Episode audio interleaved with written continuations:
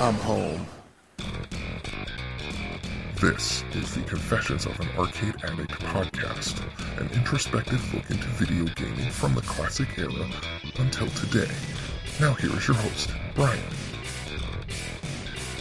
Hey folks, Brian here. And this is episode one of Confessions of an Arcade Addict podcast. Uh, let's see. I saw. Thanks for the people who are listening to episode zero. Uh, I wanted to put that out just to introduce the podcast and let everybody know what it's about. And now this is going to be the first one. And hopefully in a long line of episodes.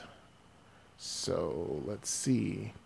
Um, of course, in the beginning of the show, this is where any emails to the show I will read and uh, answer or debate or whatever comes up, you know, compliments, criticisms, what have you. So, without any of those, let's go to the arcade rundown.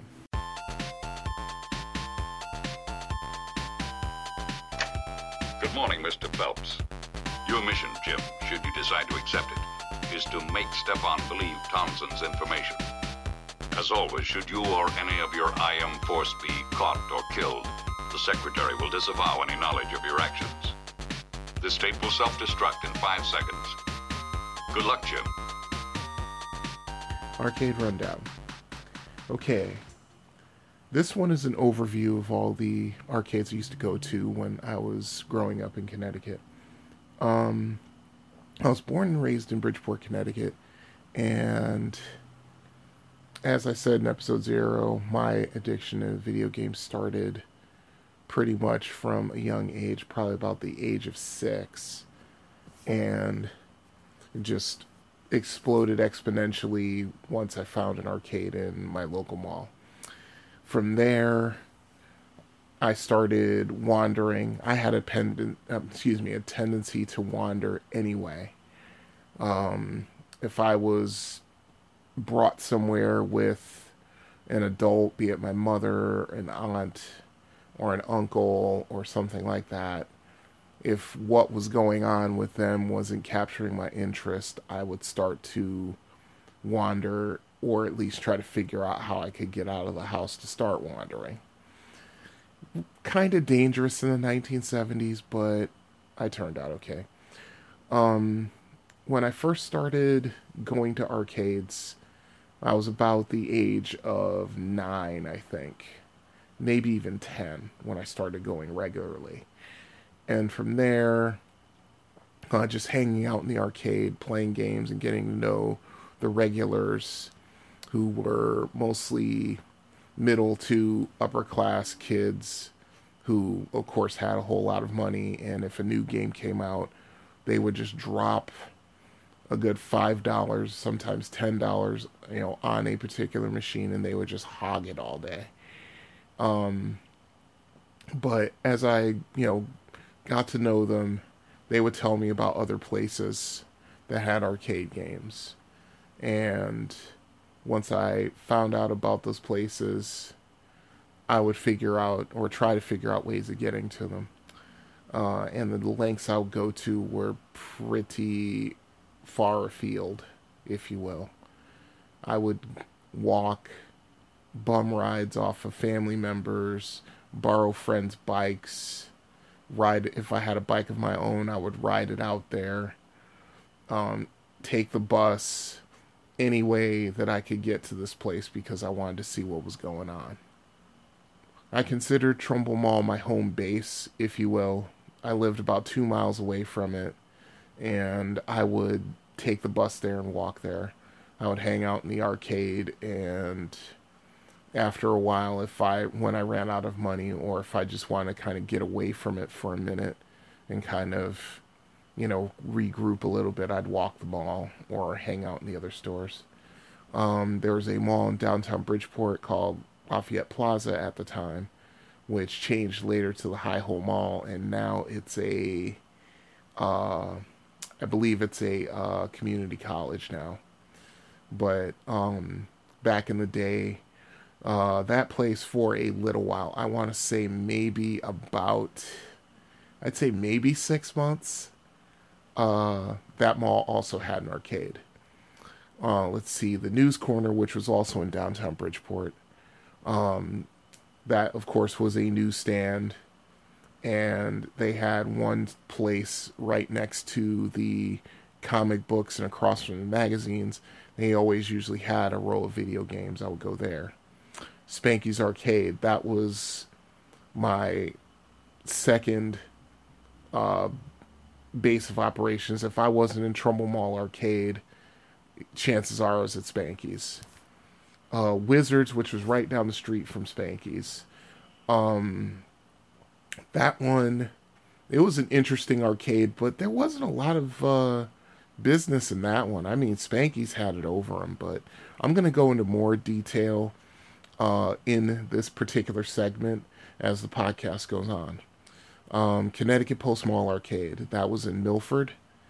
Um, I found out about that arcade, I want to say just before uh, I started to go to uh, private school in Milford. Um, that one, it was a pretty good arcade in a pretty decent mall. Uh, Milford Rec, which was about a mile up the street from Connecticut Post Mall. And that was the Mecca. That was the largest arcade in the region. Um, there were a couple that came close, but this place, at the height of its powers, had, I want to say, at least 150 machines. Just, I'm just thinking about it.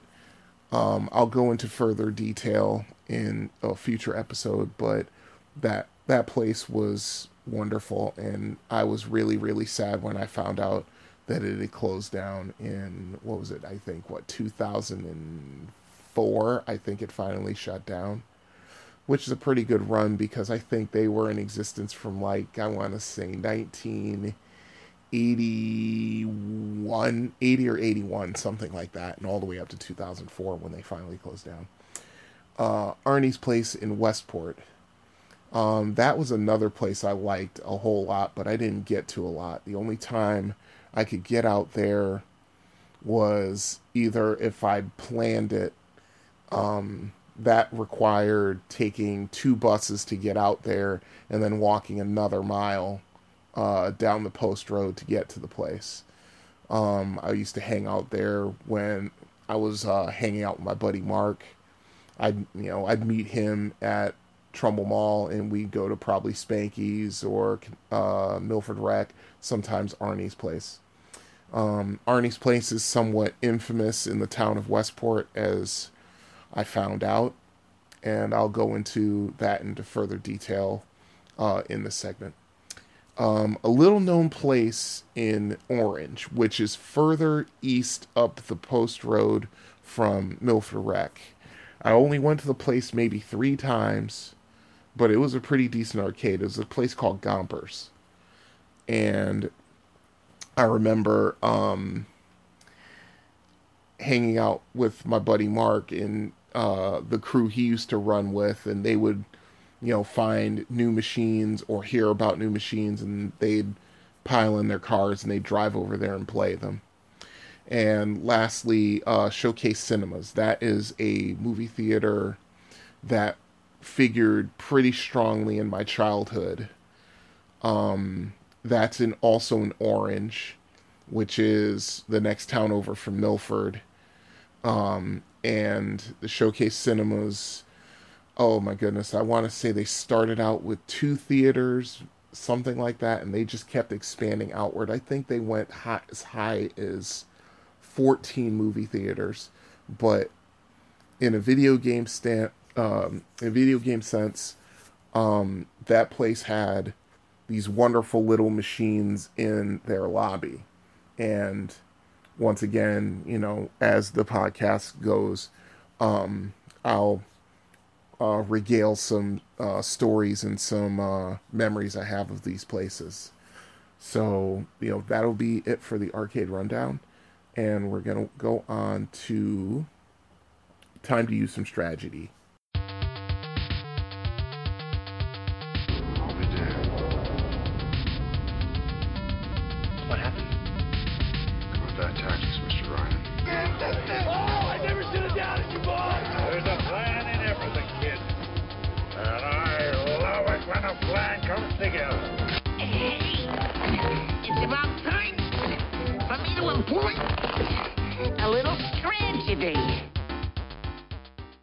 Time to use some strategy. Now, um, I'm going to be talking about the book How to Master the Video Games by Tom Hirschfeld, but I'll give a little bit of uh, backstory, if you will. Uh, about 1981, when video games really started blowing up, in 1981, Donkey Kong came out. Um, a whole bunch of different games came out. 80 to 81 was like the explosion.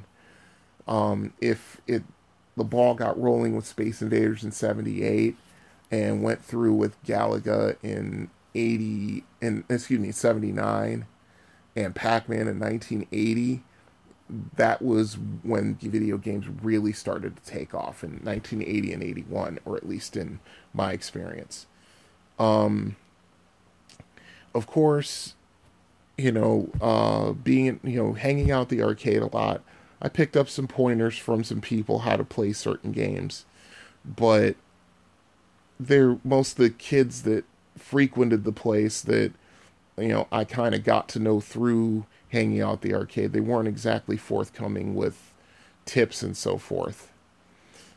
more often than not, they would just stay silent and jeer me as I tried to figure a game out and I couldn't quite grok it and I would just my game would end quickly, and you know they practically shoved me out of the way so they could get to it.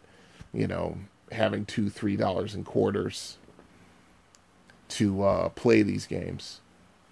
So, um, if I wasn't if I was in the if I was in the mall, and I wasn't in the arcade, I was in one of the two uh, bookstores in the arcade.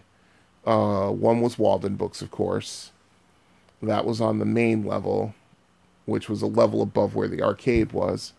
And then right across from the arcade, there was a B. Dalton Book Beast.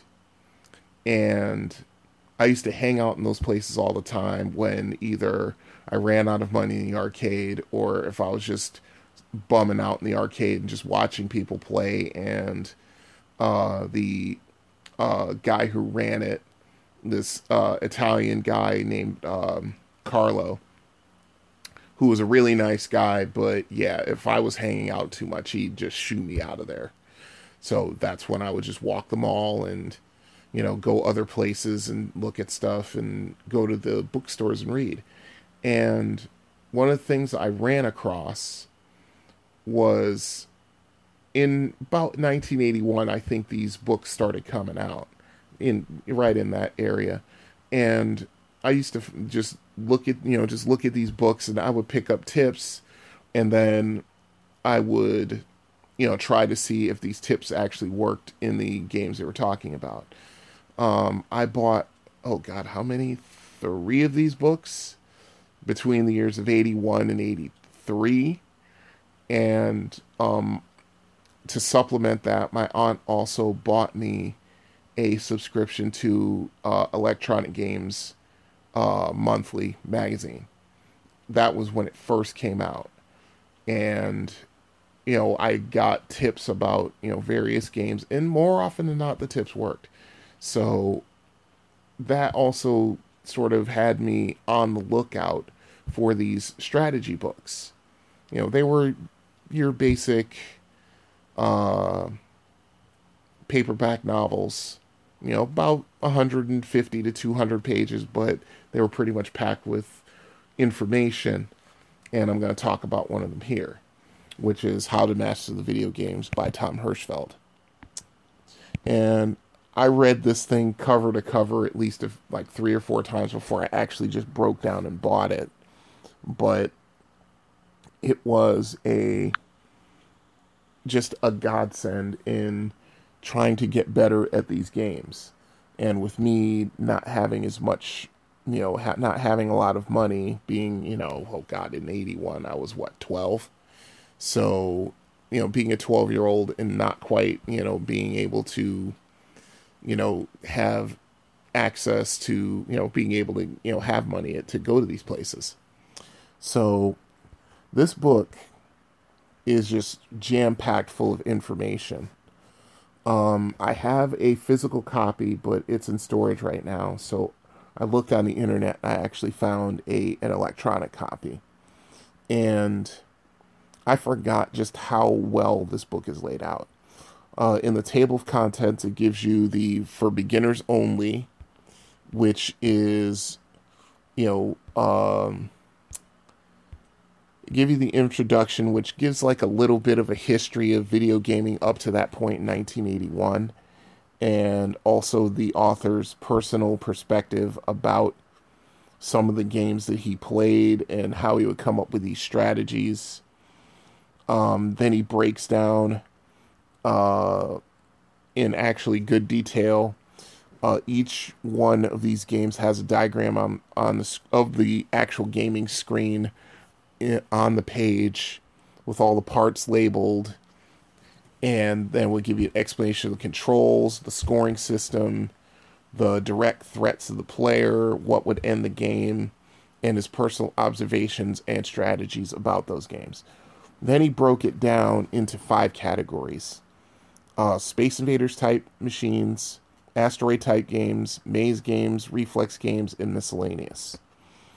Um, all of the all these Space Invaders machines are based pretty much uh, in the same sort of um, same sort of genre as Space Invaders is.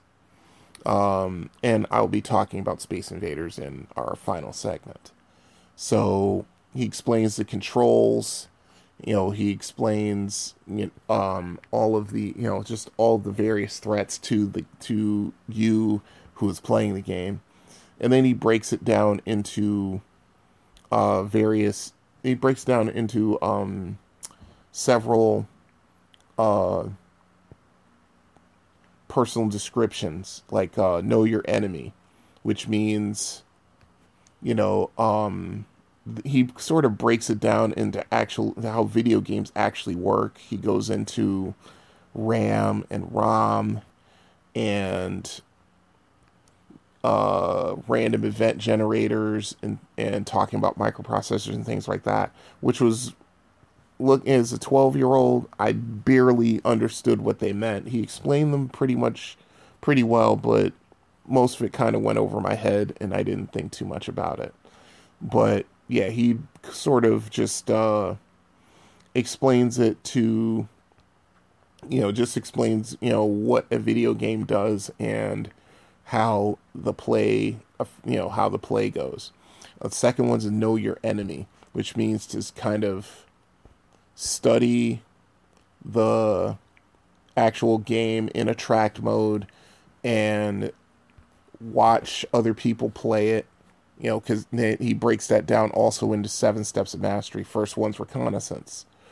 Um, he basically says to before you even put a quarter into a game uh, to sort of watch the attract mode and look at least at like five sample bouts of a game, meaning someone else to, you know, to watch someone else play it or watch a bunch of people play it several times before you even throw a quarter in and start playing it, which is actually good advice.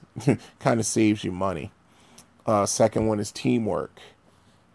Um, he says once you've selected a game to try, you need a friend uh, to kind of help you through it.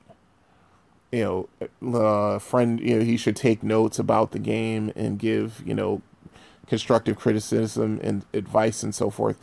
And I had, I kind of had that from several people who were uh, arcade regulars who weren't, you know, pricks. so, you know, I used to get little tips about the game. I would ask constantly. I would be constantly soaking up information from those who were actually receptive to uh telling into, you know, giving me these hints about the games that they've uh they've uh gleaned from their own play or asking other people. Uh concentration, which is pretty self-explanatory. Um, let's see, tempo, which is to figure out how the game plays and to get its rhythms, which is actually a very, very underrated piece of advice because kind of figuring out how, not so much what's going on on the screen, but actually how the game plays, you know, can kind of help you get better at a particular game. And I just thinking about it, uh, the rhythm of Donkey Kong is much different than the rhythm of Pac Man, which is much bit different than the rhythm of Defender. And being able to kind of settle yourself into what the game is doing can lead you to actually kind of get into a bit of a flow state and be able to actually just play the game with a pretty high level of competency you know once you figure out what's going on. Um, observation. Uh, if you see something happen on the screen remember it. And i this this one i still hold to this day because I when I'm go to like the arcade in Brighton and I'm playing all these games, you know, that I've been playing since I was like 10, 11, 12 years old. I remember some of the things that happen and the muscle memory kicks in and all of a sudden I'm like, wow, I actually remembered that. but yeah. So um yeah, observation. The sixth one is experimentation, which that one I didn't go very far into because I was on such a limited budget, being, you know, poor kid. So, you know, that's when I would go back to um talking to people and asking about this, that, or the other thing, and just going from there. And they even go into one of the uh, most the most famous case of successful experimentation was figuring out how to get in Space Invaders to get the UFO for 300 points. I remember that because I think in like 79 or 80 um just that secret went around. And basically what it is is that I'll explain it later in Space Invaders, but basically you have to fire your cannon a certain number of times and hit the alien on the very last number in the sequence, and you always got 300 points, and, which is very instrumental in in how high of a score you get.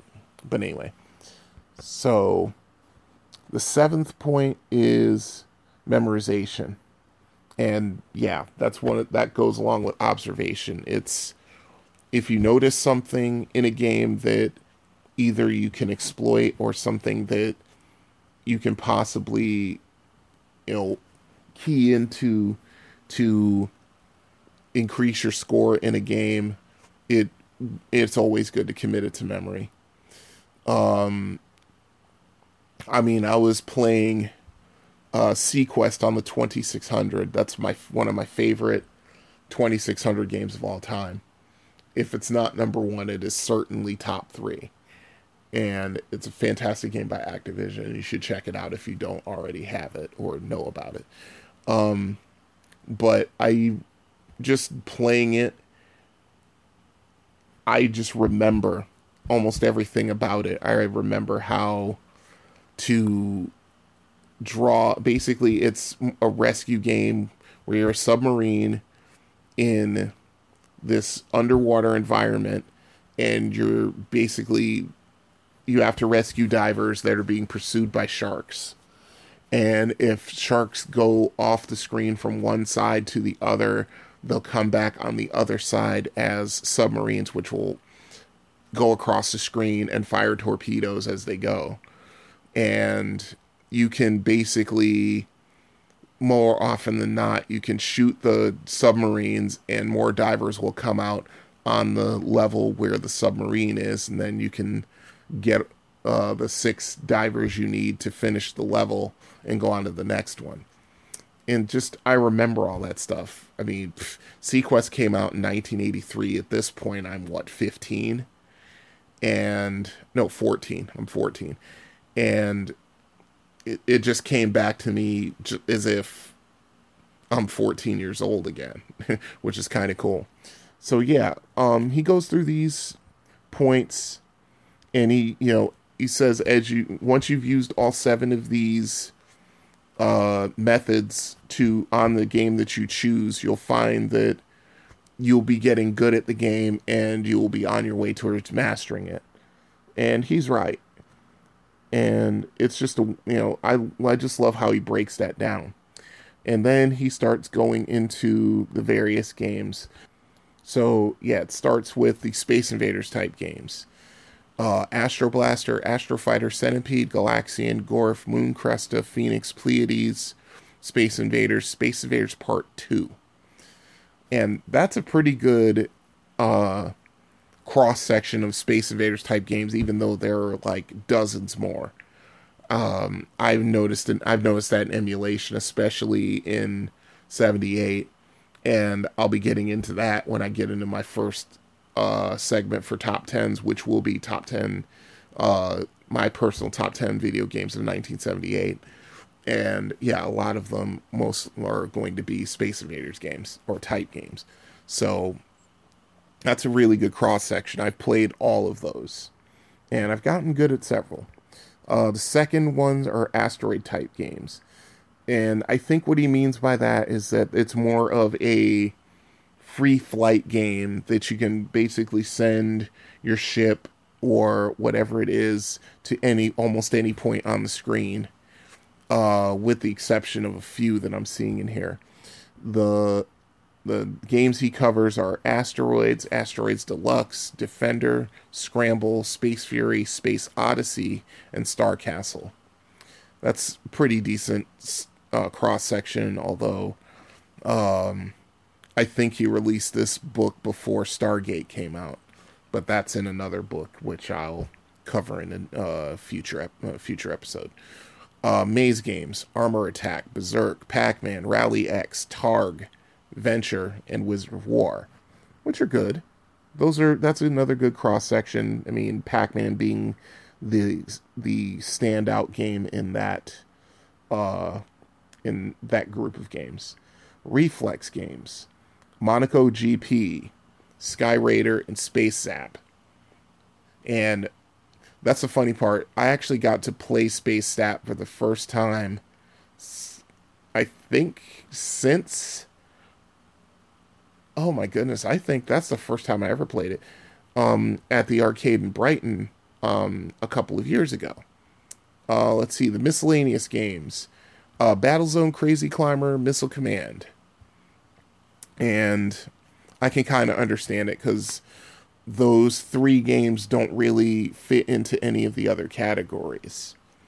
Um, and then he goes into off machine exercises, which something that I used to always do, which was to stretch your fingers out and to, uh, you know, stretch your wrists and the tendons in your, you know, forearms, and even going as far as stretching the tendons in your elbows, which will keep you from getting injured because yes, you can get injured playing these games too much.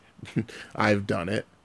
You know, God only knows how many times. What comes to mind is playing a stand-up version of Spy Hunter, and I was actually really good at the game at one point. And the problem is, is that when you play it for too long, you have to use your a foot to uh, control the speed of the car in Spy Hunter and the problem is is that you're shifting most of your weight onto your other foot in order to be able to use the pedal with any sort of uh, dexterity.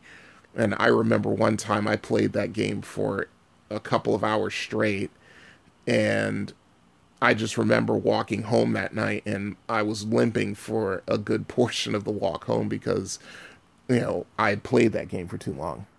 Another one at this day is playing Star Wars and it's basically you have a control yoke controlling your X-wing fighter, and you have four fire buttons, two triggers, and two buttons on the yoke, and you're while you're moving around, moving the sight around, trying to either you know trying to shoot at targets.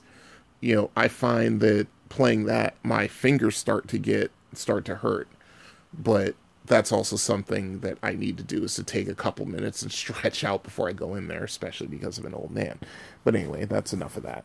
Um, so yes, this is one of those books that if you can find the electronic version, I think, um, I think you can find it on uh, Amazon in uh, electronic format and also in physical format. I think they they still sell copies, and there are other places you can get it as well. AbeBooks.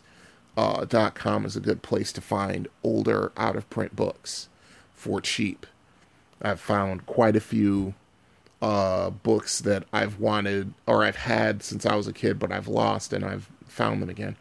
So uh, that will do for time for some strategy and we will go on to our last segment of the show, which is Are You Experienced? I'm too old for this. Hiding in front seats like a teenager. Hoppy, I think I'm getting too old for this stuff. I'm getting too old for this. Listen, you was born too old for this. I'm getting too old for this. I'm getting too old for this. Lying wet arsed in the heather chasing other men's cattle. I'm getting too old for this sort of thing. Maybe we're getting too old for this. What do you think, huh? I'm not too old for this shit. I'm not too old for this shit. You will not. We're not too old for this shit. We're not too old for this shit. We're not too old for this. Say like you believe. We're not too old for this shit. Yeah. We're not too old for this I'm not gonna buy a hemorrhoid cushion. We're not too old for this shit. Are you experienced? Space Invaders. yeah, this one is the game that really, really started it all. I remember uh, I had found the arcade in the mall um, in, I want to say, spring of 78. It's either spring or early summer of 78. And, but all I know is, is that that there wasn't uh, a Space, Space Invaders machine when I found it. It was all mostly Atari games, um, you know, games from like you know, I couldn't even begin to think about the rundown of the games, but it was mostly, um, you know, games of the day like uh, Sprint Eight or. Uh, or um, Starship One, and th- and games like that. And of course, you had, you know, your obligatory ten to twelve uh, pinball machines in the arcade. Then I just remember one day I came in there, and I, this is before I was going in there regularly. I think I started going to the mall at a regular basis when I was like nine, maybe ten, somewhere in that area. But um, I remember all of a sudden there was just people just crowded around this one game. And me, I just basically would just kind of worm my way in there and kind of get on the side of the machine and just look in at it. And it was Space Invaders. And, you know, you had, I mean, it this, there was just nothing like it. The game more or less printed money. I wouldn't be surprised if that one game paid the monthly rent for that storefront for at least a couple of months, probably longer.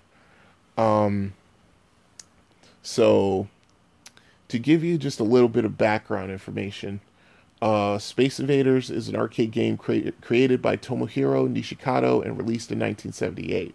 It was manufactured and sold by Taito in Japan and licensed in the United States by the Midway division of Bally. Space Invaders is one of the earliest shooting games. The aim is to defeat waves of aliens with a laser to earn as many points as possible.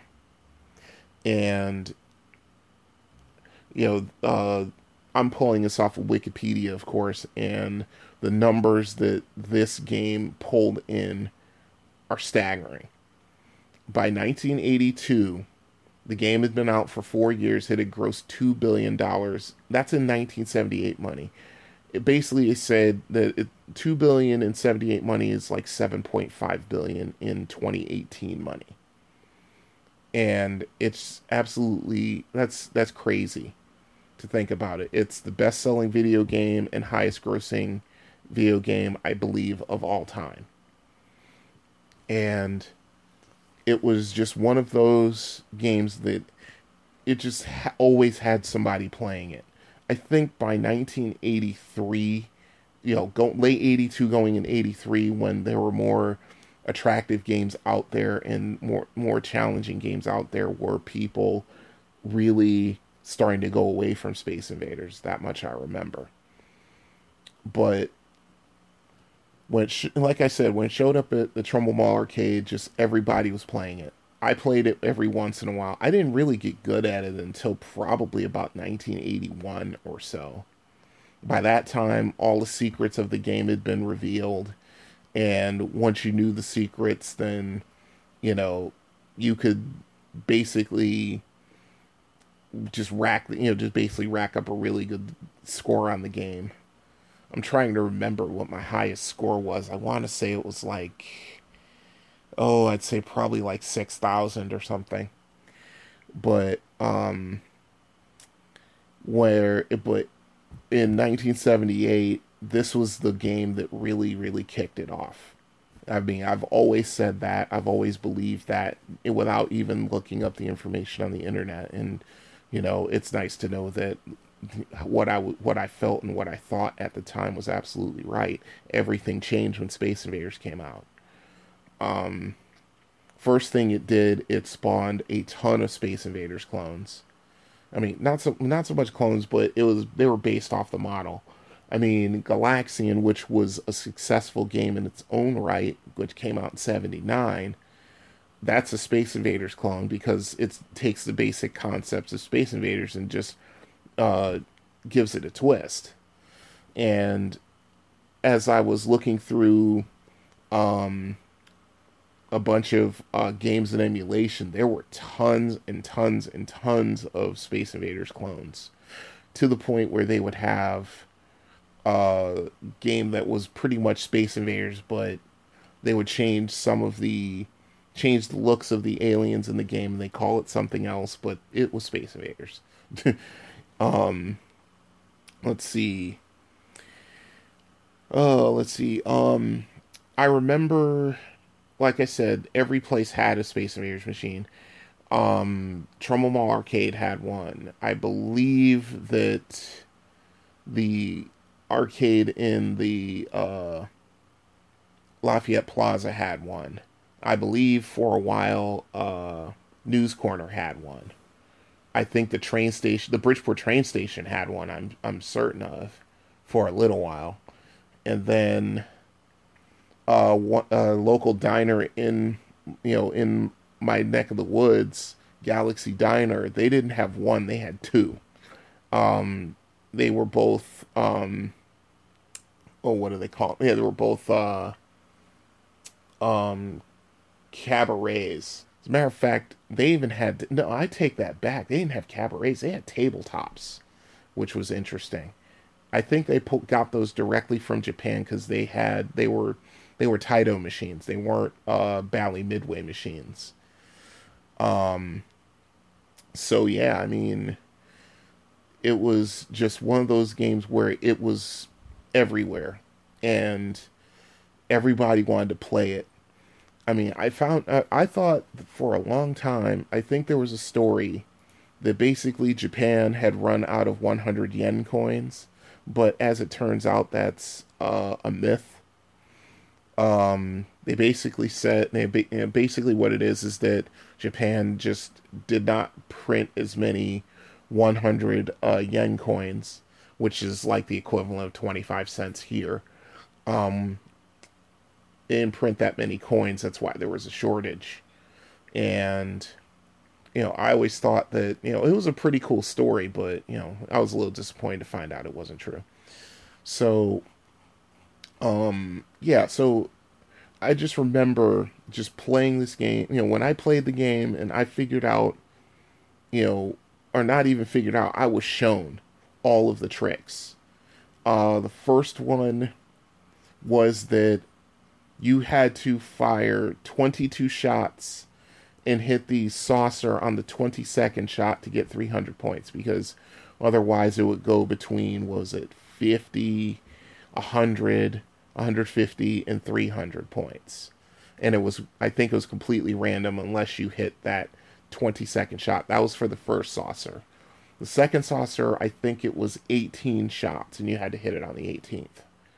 And so on and so forth until, of course, your the aliens had gotten so low on the screen that you had to pretty much deal with them and end the wave. And then it would start over. And of course, the aliens start lower. Um, and then lower still. And then I think on the fourth set of aliens, you don't have the um, bases that you can hide under anymore to protect yourself from enemy fire. Um, so at this point, you had to be really good figuring out where you were going and being able to either anticipate or dodge the enemy shots because not only are they coming more often, they're coming from a lower point on the screen where the aliens are.